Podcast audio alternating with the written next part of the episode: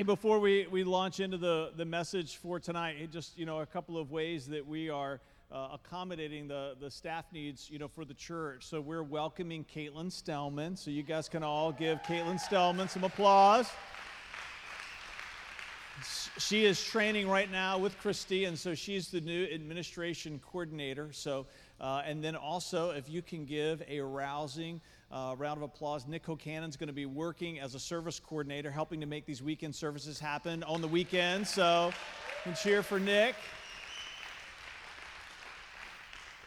so he's not he's going to continue as a, as a school teacher but really stepping into a more of a, of a formal role of just being the person on site on the weekends it was like tonight's a perfect example of why you need someone like that we rolled up right the, the water is shut off to the building because someone was hanging something in a in a closet and knocked a nail through a copper pipe, so water was spewing out, and it was just, yeah. So those are the nights you need someone that you can go to, right? And then they just help make it happen. So we're excited about that. And then we've brought somebody uh, who uh, goes to uh, Christian Life Center. Uh, Holly Eamon is going to be doing the bookkeeping. So we've had to go out and find all of these people to do the things that you know Christy Rogers did for us. So we're excited about this new season that we're entering into as a church, and uh, and as Amanda said too, that not just our church collectively, but you, for you individually, that there should be a sense of expectation for what God wants to do in your life. And that's part of this sermon series that we're in, Living in the Gap. They're going to throw that first slide up there. Is that, that we together as a church want to dream a God sized dream. And that's what we've been digging around in together uh, as a church since our anniversary service in January. That we're going to dream a God sized dream together, a Psalm 124 existence out on the wire, living in the gap. And that sentiment kind of comes from Psalm 124, 1 and 2, that says, If the Lord had not been on our side, we don't want to accomplish something that we could just do if we tried a little bit harder. We want to do something that's going to bring about the result of a divine outcome. It was great because Caitlin was out of town this past week. She was in, in Washington, the West Coast, Washington, and she went to visit a church while she was there. And the pastor got up and started talking. And one of the first things that came out of his mouth is, As a church, we're going to dream a God sized dream. So she has all these notes, right, from the, the, the sermon from a, a, week ago. And, and so he's, he's just preaching right out of the notes, right? And, and so she shows them to her friend that she's with, and her friend says, Where did you get those? You know? God, whether it's here, Washington, we met with some missionaries last night we're going to be talking about from China. He wants his people to dream a God sized dream because he's a God sized God. He's got big dreams in his heart, and our hearts need to get bigger because of what he wants to do through us and in us and in the communities in which we live. He's going to do that in your life, and certainly he's going to do that through this church. We've got an appetite for it. One of the verses that we've been digging around together is Daniel 11 32. It says, But the people who know their God, shall be strong and carry out great exploits. And we were digging around in that word know for the last couple of weeks. You can get that off the podcast. I was at the gym this week. I'm on the elliptical, right? Because that's what old men do, right? We're on the elliptical. All the young people are sprinting it out on the treadmill on the 10 incline at, you know, the speed of eight. And so that's not me. I'm there just kind of plugging away. It works for me. And so I'm listening to a podcast from uh, Willow Creek Community Church up in uh, just outside of Chicago, Illinois. And the teaching pastor there, Darren Whitehead's in a series. If you're looking for a good series to listen to, maybe while you're working out or going for walks, he's doing a series on everybody should have a life verse. Everybody should have a verse that you you pick, and it might change in different seasons of life that, that you're in. But this was his life verse, and he was talking about. I was like, come on, that's a great verse for our church. What we're talking about for this series of living in the gap. That Lord, this is out of Habakkuk 3:2. Lord, I've heard of your fame. I stand in awe of your deeds. Lord, repeat them in our day. Come on, in our time make them known. We have a heart for that. We read about the incredible things that He's done throughout history. We're saying, God, come on in our time, in our lifetime, in our city, in our families, in our community, and in our neighborhood. That's what this idea of living in the gap is all about. Okay, you want to do some giveaways? How about, how about to our teenagers? Can we do that? All right, we got some Starbucks gift cards, yes. Nothing up my sleeve, but a few things in my pocket. All right, so last week we talked about what exploits are not necessarily. Great exploits don't necessarily mean fill in the blank. Who's a teenager who can answer that question for me? Come on, anybody? No? Wow. All right, boo the youth. Boo, go ahead, boo them. right? There is therefore now no condemnation in Christ, but there is often at the City Life Church. Oh, oh, oh, somebody, Abby. Oh, she had to dig in her notes. We like notes. Abby, exploits or not? Yes, exploits are not historical fame. Come on, Starbucks, give card for Abby Rogers. Great exploits doesn't necessarily mean that you're going to get discovered or your name's going to get recorded in a history book. We talked about the books of heaven, Psalm 139, that great exploits, that might be your story, but for most of us, it, our fame is going to be heavenly notoriety, that you fulfill your purpose in life. We talked about that last week. All right, I need my clicker. All right, we'll, we'll stay with the youth since they're still tracking. All right, we need to feel what for God if we're going to do great exploits. Oh, Derek, okay. Family favoritism right here. Derek, we've got to do what? Feel a deep love. All right, let's pass that down to Derek. Come on, that's right. So that's the last two weeks. If you want to catch that on the podcast, that if we're going to do great exploits with God, we need to feel a deep love for Him. All right, here's, here's my, my last question. All right. Who in the Bible has been our example? It's not Jesus. Usually that's a safe answer but it's not this time. So, who's been our example, Tara? Peter, yes, a reluctant Peter, but she got it. Come on, come on, give Tara some applause. All right, I have one extra. I'm going to give this one to Kevin Garcia because he's the greenest person in the room. So, come on, give it up. So I was, I was, okay, come on, we got some time. I was, I was ironing our clothes for, uh, for church. I'm just throwing out that to brag. I was ironing our clothes. For Vanessa wasn't here. So Ethan brings in a shirt. And uh, I said, Ethan, you know, because he's wearing a green shirt. It's got a big clover on it. I said, Did you know that it was St. Patrick's Day? And he looked at me like, Why would I be wearing a shirt like that to church if it wasn't St. Patrick's Day, right? So clearly he was up to speed. I used green on my name tag, but Kevin said that didn't count. So, but even though he condemned me, I demonstrated grace to him by giving him something. John 21, 1 through 17. All right, this is, this is a little bit harder giveaway, but this one's a little bit nicer of a giveaway. Laura Nowotny, our very own, wrote a book. Come on. The Dragonfly Key. She had a book signing at Heaven and Earth here in Newport News. So this is a giveaway for that. So somebody who could be bold enough to give me a brief synopsis of what happened in John 21, 1 through 17 that we've been talking about for the last two weeks. Anybody bold enough? Come on. It's signed, so you're going to get Nathaniel's raising his hand. So one day, right, Nathaniel's going to be selling this on eBay. He's got a Laura Nowotny original. All right, so Nathaniel, a brief update on what you find in this text, in this story. That's when Jesus prays for his disciples. No. That's John 17, so it's a little bit tricky. It's a little bit tricky. Come on, it takes courage to volunteer at the City Life Church.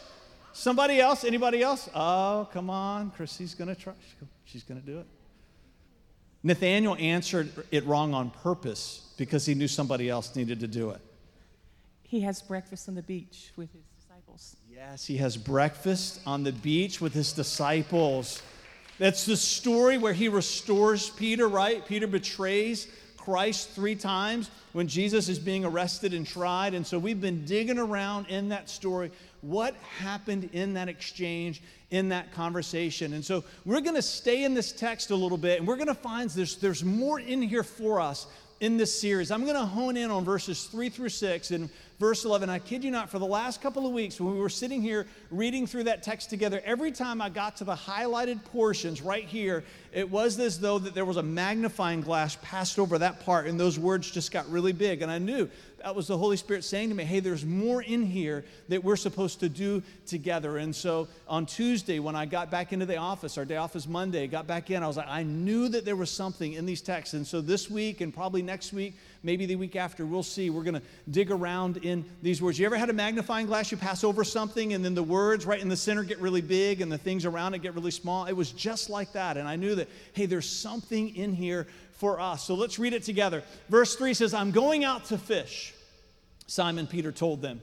And they said, We'll go with you. So they went out and they got into the boat, but that night they caught nothing.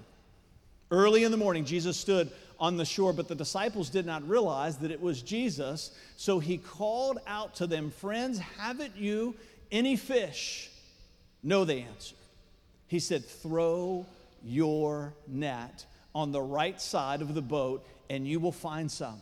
And when they did, they were unable to haul the net in because of the large number of fish. Picking up in verse 11, it was full of large fish, 153, but even with so many, the net was not torn. There is a powerful truth that Jesus is teaching us right here in this text is that there are moments in our lives where we face a decision that we have a choice that we have to make. Sometimes it's a moment, sometimes it's a season of decisioning. If it's a big decision, sometimes it might last for months. You might be talking about relocating, you might be in a relationship, you're exploring marriage, but it's a it's a, it's a moment of decision and in that place of decision, Jesus speaks something to you and you have to choose whether or not you're going to obey.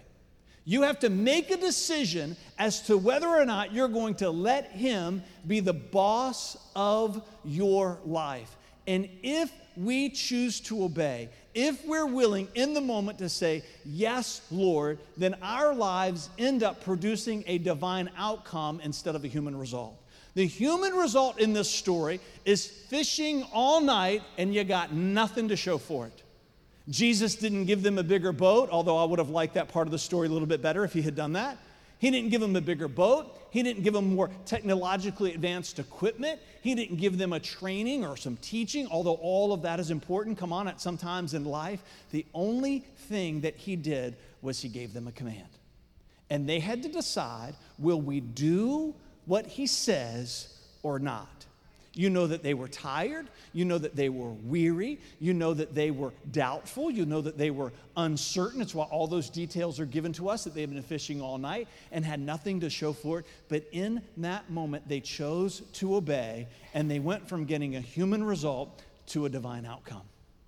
A divine outcome often necessitates human effort, but a human effort will only produce a divine outcome when it's in response to a sovereign command. Let me say that again. A divine outcome often necessitates a human effort, but a human effort will only produce a divine outcome when it's in response to a sovereign command. So I went on my first missions trip in the summer of 1991, we went down to Belize. We were there for 10 days. We did a war refugee camp for El Salvadorians. It was the summer after I had become a, a, follower of Christ in that December of 1990. Come on, if you've never been on a foreign mission trip before, it should be on your radar. It will shape your heart in ways that nothing else will. So if it's not too late to probably connect with Peru, if you want to, if you want to talk about that, Warren, raise your hand. There's a trip going to Peru in, in April. And so we were, we were on that trip, and, we, and one of the things that happens on those trips is you build friendships for a lifetime. So we came back to the, to the States. There were three of us that, that, just, that began to meet together to pray on a regular basis, three guys. And so one of the guys was married and he had a young son. His name was his Caleb, Caleb Adams, and he was about three years old. It was around Christmas time. So we're in the family room praying, and Caleb walks in and he sees the Christmas tree in all of its grandeur and glory, right? Glistening, calling, tempting. So Caleb walks over to the Christmas tree. And he sees this, you know, this, this uh, uh, Christmas ball on there. And he looks at his dad. And then he looks back at the Christmas ball. Then he looks at his dad. You know what he's looking for, right? He's looking for instruction. And his dad says, Caleb, don't touch the tree. Then we went back to talking, and Caleb, right, looks at the tree, looks at his dad, and then he does this. Without, he knows where the ball is, right? He doesn't even have to look. And he's putting his finger right on it, and he's staring down his father at three years old. Now, that didn't turn out so well for Caleb that day, right? So his dad, Chris, says, I'll be right back. And we, if you've been a parent, you all know what that turned out for Caleb, right? He's learning an important lesson. He had a decision that he needed to make in that moment. We laugh at that story, but we do that to Jesus all the time. We do it to Jesus all the time. If we want our lives, it's a powerful picture for us. This idea, the detail, that it was so full, but it says that the net was not torn. The net is a metaphor for our humanity, that God wants our lives to accomplish more than what it's designed to do. That God wants our lives to accomplish more than what our natural giftings are. That God wants our influence in the world that we live in to be beyond whatever natural charisma that we have. He wants the fruit of our lives, the result of our lives, the outcome of our lives to far exceed what seems reasonable given the limitations of who we are as an individual. And the difference between a person that lives their whole life with no fish, tired and weary, and the person who has a divine outcome is not so much about those who are more gifted than others, it's those who have a heart that's willing to obey. If we are willing to say, Jesus, you are the boss of me, look out, your nets are going to be full of fish. Genesis 4 6 through 7 says, Then the Lord said to Cain, Why are you angry? Why is your face so downcast? If you do what is right, will you not be accepted? Right? Cain's upset because his offering was rejected by God.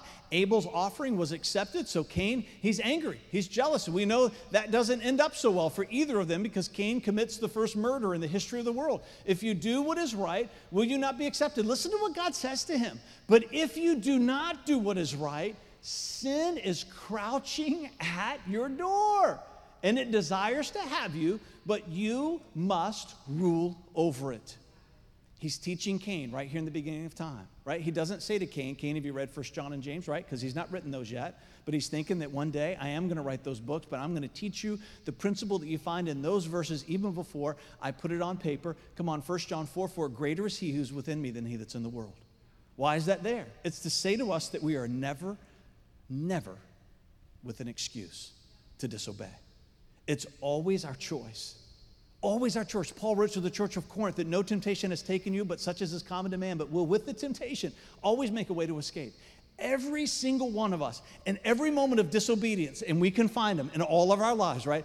Every single one of those moments, we do not have the freedom to say, I could not help myself. God says, You had a choice choose well. James 4 7, submit yourself to God, right? Resist the devil, and he will flee from you. He'll flee from you.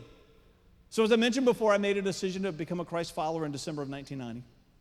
And so, because I had lived a pretty raucous life, I knew that, that one of the things that was going to be important for me to sort myself out was that I made a commitment that, that I wasn't going to be uh, involved in any romantic relationships for an entire year. An entire year, right? Because I thought that was a really long time, a year. So, you know what I'm thinking, right? By the time December of 1991 rolls around, I'm like, come on, here we go, right? The person that God has for me, I'm going to meet them and we're going to begin our life together. And so, December of 1991 rolls around, then December of 1992 rolls around, 93, 94, 95, right? The summer of 96. I'm speaking, if you're a young person here tonight you're not married, listen to what I'm saying. Do not settle don't settle. You might feel like God is asking you to wait longer than what is reasonable. He does not make mistakes. He does not make mistakes. And all during those years, right, I could have been one of those people, and we've seen friends do it. We've seen people in the world do it. They just say, you know what, I've waited long enough, and we launch out on our own, and it, we end up with a human result when what we wanted was a divine outcome in our waiting, in our relationships, right? And then in the summer of 1996, I got a phone call from my sister, right? I'm 29 years old. You're not looking for your sister to help you out. So she says, Hey, you've got to meet this young lady. She works at the law office where mom works. She's only there for the summer as an internship. She's a senior at William and Mary, and then she's going to be going back for her senior year. So I know you don't want me to be involved in this area of your life, but I'm telling you, she is an amazing person. She's so full of life. You've got to meet her. So I gathered up. We had a homeless ministry that we ran at the time, and so that attorney was a Christian attorney. He let us use all of his office equipment for free, and so I went there to the office under the guise of having to make some copies, right? So while I was there, I said, Hey, I heard that there's an intern here that had spent some time at NISOM. That was a place where God had really intersected my life a couple of summers late after the Belize trip about being involved in urban ministry. And she had spent a summer there. And so, right, that was my, you're looking for the in, right? Because you don't want to, you, you, you want to, you, you know, because if you're not interested, you need to have an out, right? so my, my interest, right, and young people, right, you should take notes for that too, right? So my, so my interest, my expressed interest was the, the, the, the missions trip. And, and so I was heading up the stairs. She was coming down the stairs. Come on, the rest is history. We met that summer. We were engaged in November, married in May, the weekend after she graduated from college. Come on. And she's the love of my life. It's a divine outcome. Listen, I'm telling you that story because for some of you here, you're in a season of decisioning.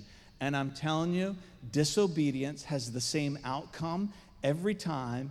It's just as if you've been working all night and you've got nothing to show for it. It's a miserable place to be. You wait you hear God's voice, you act upon it, you say, Yes, God, you're the boss of me, whether it's acting or whether it's waiting, whether it's in church, in ministry, or choosing someone that you're going to spend the rest of your life with. You trust your life to the one who does not make mistakes. He knows, He always has our best interest at heart. In the same way, this was the big idea that we unpacked for the last couple of weeks. In the same way, the devil wants us emotionally damaged, so we'll be functionally disabled. If you want to learn about that, you can hear about that in the last couple of weeks in the podcast. This is the one we're going to be unpacking over the next few weeks. He seeks to diminish our destinies by making us willfully disobedient. He seeks to diminish our destinies by making us willfully disobedient because he understands this principle. The difference between a human result and a divine outcome is a moment of obedience. And so here in Ephesians 4:27, which is our life verse, where, where, where Paul writes to the church of Ephesus, do not give the devil a foothold. Don't give him a foothold. The context of his teaching there in Ephesians 4 is dealing with anger, but that's just the particular sin he's speaking to. But the principle casts itself over every other area of our life. I mean, your Bible, it might say, don't give him a place. In the Greek, it's topos, which gives us the word topography. The devil knows that he does not necessarily have to sweep you away into extremes. Nobody in this room is going to wake up tomorrow and become a Satanist who's interested in occult practices of human sacrifice, right? If you are, please. You're scaring us. Now, sir, you're with me? You're not going to wake up tomorrow and go on this rampage of extreme living. That most that's not what happens to most people. He just wants a foothold. He just, if he can't drag you to hell, his next plan is to diminish your destiny. And the way that he diminishes your destiny is by causing your will to be inclined to willful disobedience. It's my life. I'm going to do what I want to do when I want to do it, maybe in just certain areas of your life, because he understands that if he can get your heart to begin to act that way towards Christ, you might not become this extreme rebel, but what will happen is that your life will begin to produce a human result instead of a divine outcome, and you will not have the impact in this world that you were called to have. Obedience is the difference between a human result and a divine outcome. And we want to be a church that makes your heart tender towards God, tender towards God, so that your life can have the biggest splash in this world that it's supposed to have. So, we're going to spend our time tonight and over the, the next couple of weeks talking about different kinds of obedience that you, disobedience that you find in Scripture. Different kinds of disobedience. The first one is this habitual disobedience. Habitual disobedience. So our, text begins here in Acts 7, verse 57, then 8 through 3. I'm going to actually read it. I couldn't fit it all on the screen. So let me pick up here. It's Acts 7, 57. Acts 7, 57. If you've got your Bibles, you can turn there. It says, Then they screamed at the top of their voices. They stopped their ears and they rushed together against them. This is a story of Stephen, the first Christian martyr in the history of the church. It says they threw him out of the city and they began to stone him. And the witnesses laid their robes at the feet of a young man named Saul. They were stoning Stephen as they call as he called out, "Lord Jesus, receive my spirit." Then he knelt down and cried out with a loud voice, "Do not charge them with this sin." Can you imagine having that kind of grace towards other people? And saying this, he fell asleep, which we know it means that he died. 8 1 says, Saul agreed with putting him to death. And on that day, a severe persecution broke out against the church in Jerusalem. And all except the apostles, th- those were the original 12, all except the apostles were scattered throughout the land of Judea and Samaria. But devout men buried Stephen and mourned deeply over him. Saul, however, was ravaging the church, and he would enter house after house and drag off men and women and put them in prison. Now, the fascinating part of this story is that Saul was just doing what he believed was right. He believed that God was on his side. Saul was one of the best and the brightest, and yet he could not have been more wrong. We read that story because we read it from this side of history. But if we had been there on that day, Saul was not a criminal. He was one of the most respected religious leaders of his day. He was one of the most respected spiritual teachers, one of the teachers of the Torah of his day for him to have the office that he held, he graduated, come on, with honors from whatever rabbinical training school that he had gone to. We've talked about this before as a church, right? All the young boys, they go away to the rabbinical training school and they, they have to memorize verse by verse the first five books of the Bible Genesis, Exodus, Leviticus, Numbers, Deuteronomy. The first five, verbatim, verse for verse. Then the rabbi pulls together and he only keeps the best of the best. The others go and they, they learn their father's trade. Then the, the next level of rabbinical training is they memorize the whole rest of the Old Testament, right? The New Testament didn't exist. The whole rest of it, verbatim. Not even having a guarantee that they're going to make it. And then he takes the best of the best out of that and they enter the third level and then they spend years with that rabbi. And then at the end of that, still not all the people make it. He only picks the people that he feels can do what he does after he's gone. And Paul, Saul, then, was one of those people that had been picked. He was one of the most respected, brightest people of his day. He was absolutely convinced that he was doing what was in the best interest of people and that he was acting on the orders of God himself. It's one of the reasons why habitual disobedience is so ugly because oftentimes people don't even know what they're doing is wrong. So I was talking with a pastor this week, area church, and they had a, young lady who's recently made a decision for Christ, and she called up his wife, and because she, the, the pastor's wife, helped to, to schedule the water baptisms and said, I want to get water baptized. And she was like, That's great. And she was telling her story of how she made a decision for Christ. And so she said, But I, am not, you know, I, I don't know whether or not you guys will baptize me or not, you know, because I'm a dancer. And so, right, the, the, the pastor's wife, being a, a little bit naive, said, Oh, that's great. What ballet group are you a part of? And she said, Oh, no, sweetie, I'm not that kind of dancer. So they've been on this journey, you know, with this young lady. She's a dancer in the same club that her mom was a dancer at. It's just the only life that she's ever known. The only life that she's ever known. And even though it's hard for us sometimes to get our brain around it, she's just, for the very first time in her life, coming into a realization maybe the life that I'm living is wrong. It's not as though she was this rebellious person who just said, I'm going to go. She just did what her mother taught her to do, and it's the life that she's been living. It's one of the reasons why that we're going to get to the verse a, little bit later this idea of what Jesus says, be careful how you judge. The ball field in the summertime, or just it, or the basketball court, we saw it happen uh, just this past season. There was a dad who was just publicly just belittling his son in front of everybody. And I wasn't there, Vanessa was telling me the story, but whenever I am there, right, my I get I want to go, right, punch that guy in the mouth, right? I get angry at him because of the child, but but then once that emotion subsides, my heart breaks for the dad. You know why? Because that's what his dad did to him when he was a kid. It's why habitual disobedience is such a scary thing, is that we just do, we just do what somebody else has taught us to do our whole life? What about people who have no concept for the idea of stewardship of their physical bodies? We're going to be teaching on that in a few weeks. Get ready. Come on, we're stepping on some toes. Far too many people end up in heaven long before they're supposed to, only because they didn't take care of themselves like God instructed in this, in this, in this Bible. But for many people, for many people, it's not because they're just willfully giving themselves to gluttony. It's just, it's the only way of life they've ever known. It's a Saul moment. It's habitual disobedience. And one of the things that breaks that kind of disobedience in a person's life is divine revelation. We see it happen in Saul's life. Acts 9, 1 through 9. It says, Meanwhile, Saul was still breathing threats and murder against the disciples of the Lord. And he went to the high priest and he requested letters from him to the synagogues in Damascus so that if he found any men or women who belonged to the way, that's what Christianity was originally called, belonged to the way, he might bring them as prisoners to Jerusalem.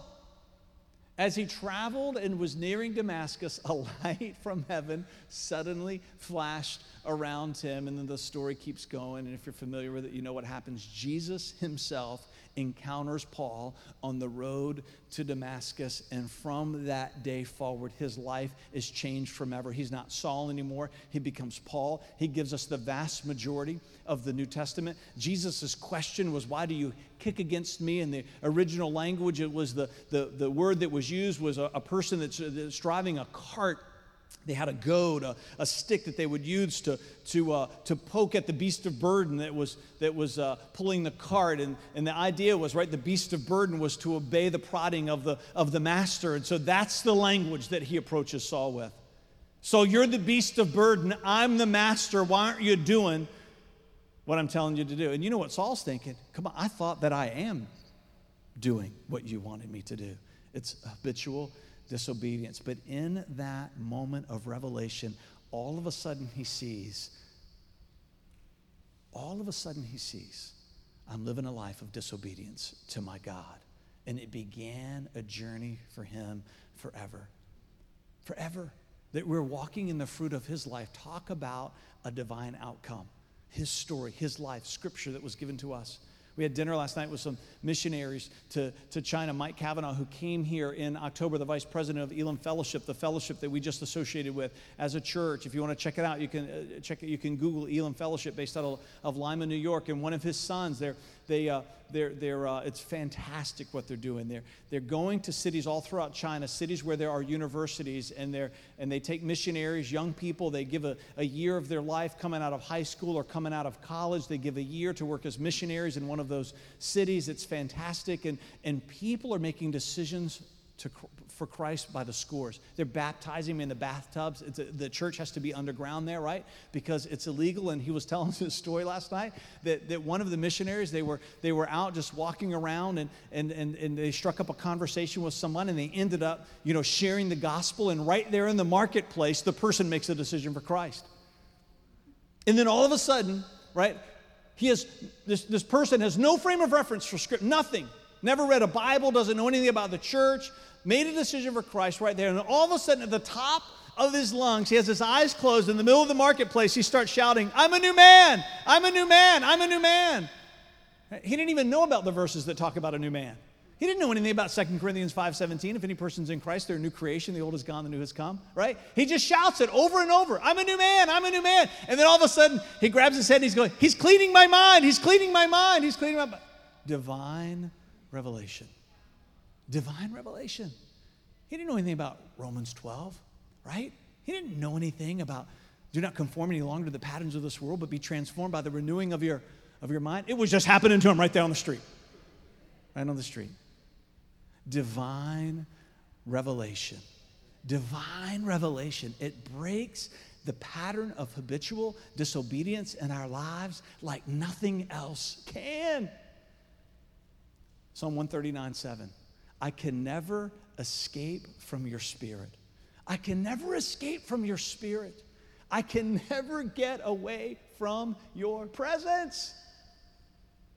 So in 1990, when I made that vow of devotion to become a follower of Christ, the church that I was going to, they're very active in, in missions, and, and uh, they had a, a theme that they were kicking off that, that year called a decade of harvest, right? From 1990 to, to 2000, a decade of harvest. And they had all of these goals. And the, and the tagline, the slogan for their, this initiative, this missions initiative, was Till the whole world knows Jesus. Decade of harvest, and it was dot, dot, dot till the whole world knows Jesus. And so, so I'm in that service, and it's during a worship set, and, and, and, and then all of a sudden, I just feel the prompting of the Holy Spirit to look up and, and just to start look at that banner. And I see that phrase, till the whole world knows Jesus, over and over and over again. And we're going to be teaching about this in the, the coming weeks the, this idea of spiritual language and why there's so much confusion about that. And there just shouldn't be. It's a beautiful thing that God wants to give to people. And so in that service, I feel like God gives me this phrase in a spiritual language that translates till the whole world knows Jesus. And I've been praying that phrase, come on, for more than 20 years. Just I'll be riding around in my car, just praying and praying and praying till the whole world knows Jesus, till the whole world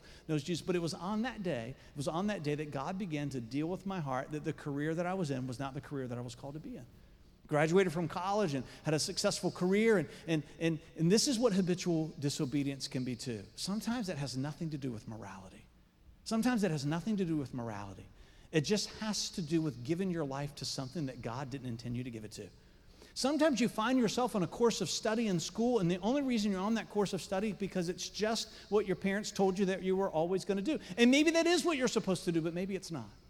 Maybe the job that you're in, the career that you've given yourself to, you're in that career because people around you when you were younger just said this is what you should do because maybe it's what your parents did or your parents' parents. And, and maybe that is supposed to be. I'm not saying that everybody's supposed to go out tomorrow and quit their job and drop out of college. That's not what I'm saying, right? What I am saying, there should be a question that we ask God, am I living the life that I'm supposed to live?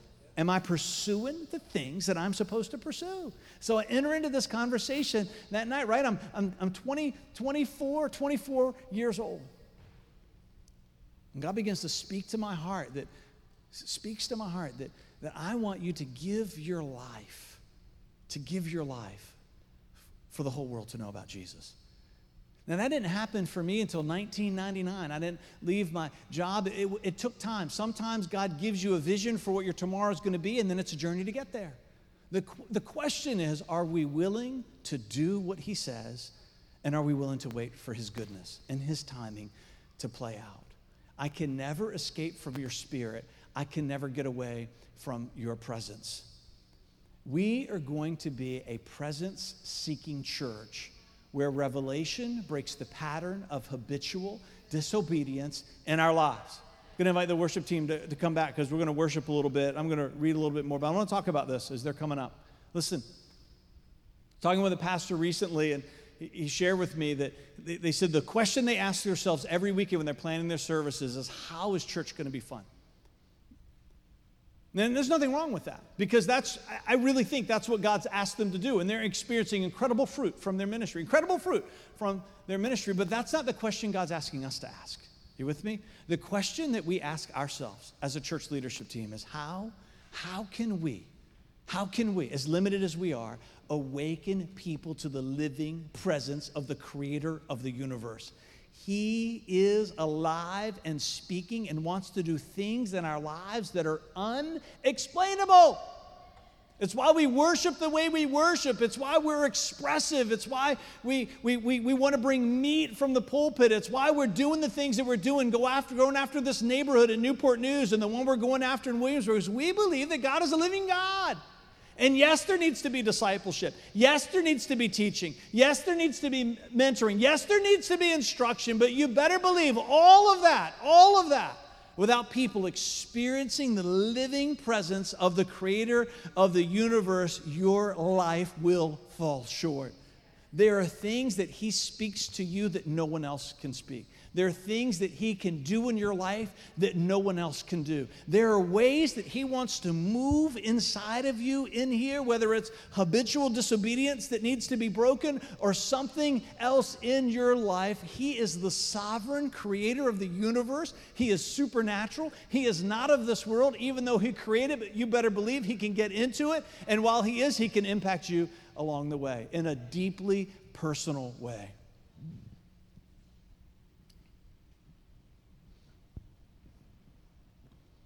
Luke chapter 5.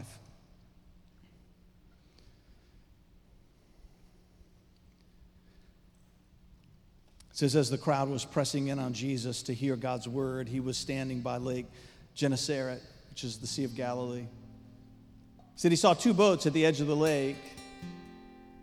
The fishermen had left them and were washing their nets. He got into one of the boats which belonged to Simon, and he asked him to put out a little bit from the land.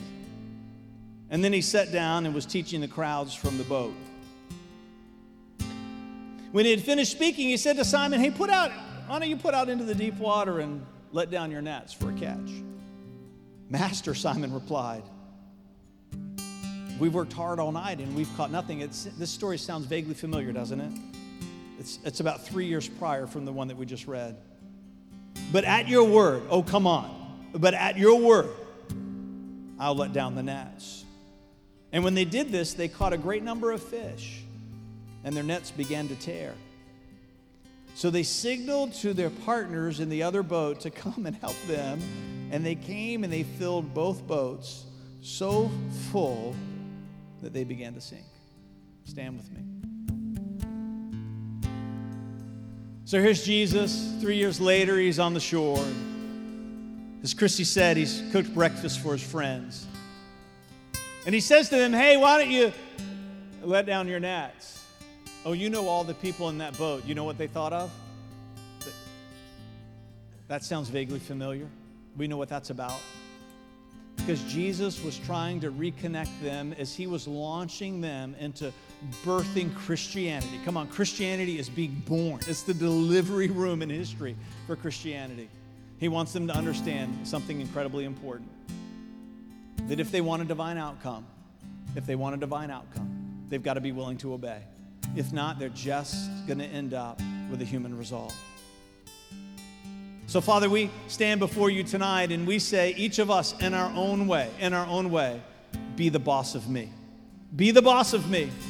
We do not want to give the devil a foothold in our lives. We refuse tonight to allow him to diminish our destinies by continually making us willfully disobedient. That we want to be a people who has a heart that's soft to you, that's tender to you, because like Habakkuk said, we want your fame to be made known in our lifetime, in our city, in our families. And we know sometimes, God, you're going to move in those ways just because it's who you are, but there will be other times that you will only move in those ways if we are willing to obey. Have your way with us. So I'm just going to encourage you tonight as we sing this song together. Come on, we've got a few minutes here. As we sing this song together, if you're in a place in your life where you're struggling, with willful disobedience. I know it takes courage. I'm just going to ask you to come and find a place at this altar. Just come find a place. If you're scheduled for prayer, I'm going to ask that you come on up. You might want someone to pray with. You might not want someone to pray with. You might just want to come on your own. It might be that, that one of the things that we talked about tonight struck a chord with you. I'm, I'm telling you, come on. If you feel God tugging at your heart, you might not even know why He is. Come on, just trust Him. It might be that you're going to find him on the road of your Damascus tonight. Your road to Damascus just might be from where you're sitting to where I'm standing.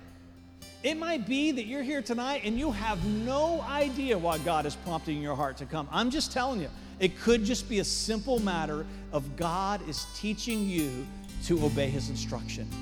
You might not have a reason that you're coming. You might not have something you're struggling with. But I'm telling you, in those, in those moments, if you're just willing to follow His prompting, He's preparing your heart. He's, pre- he's letting you practice tonight. Come on, to say yes to Him for when it really counts. Come on, let's worship together.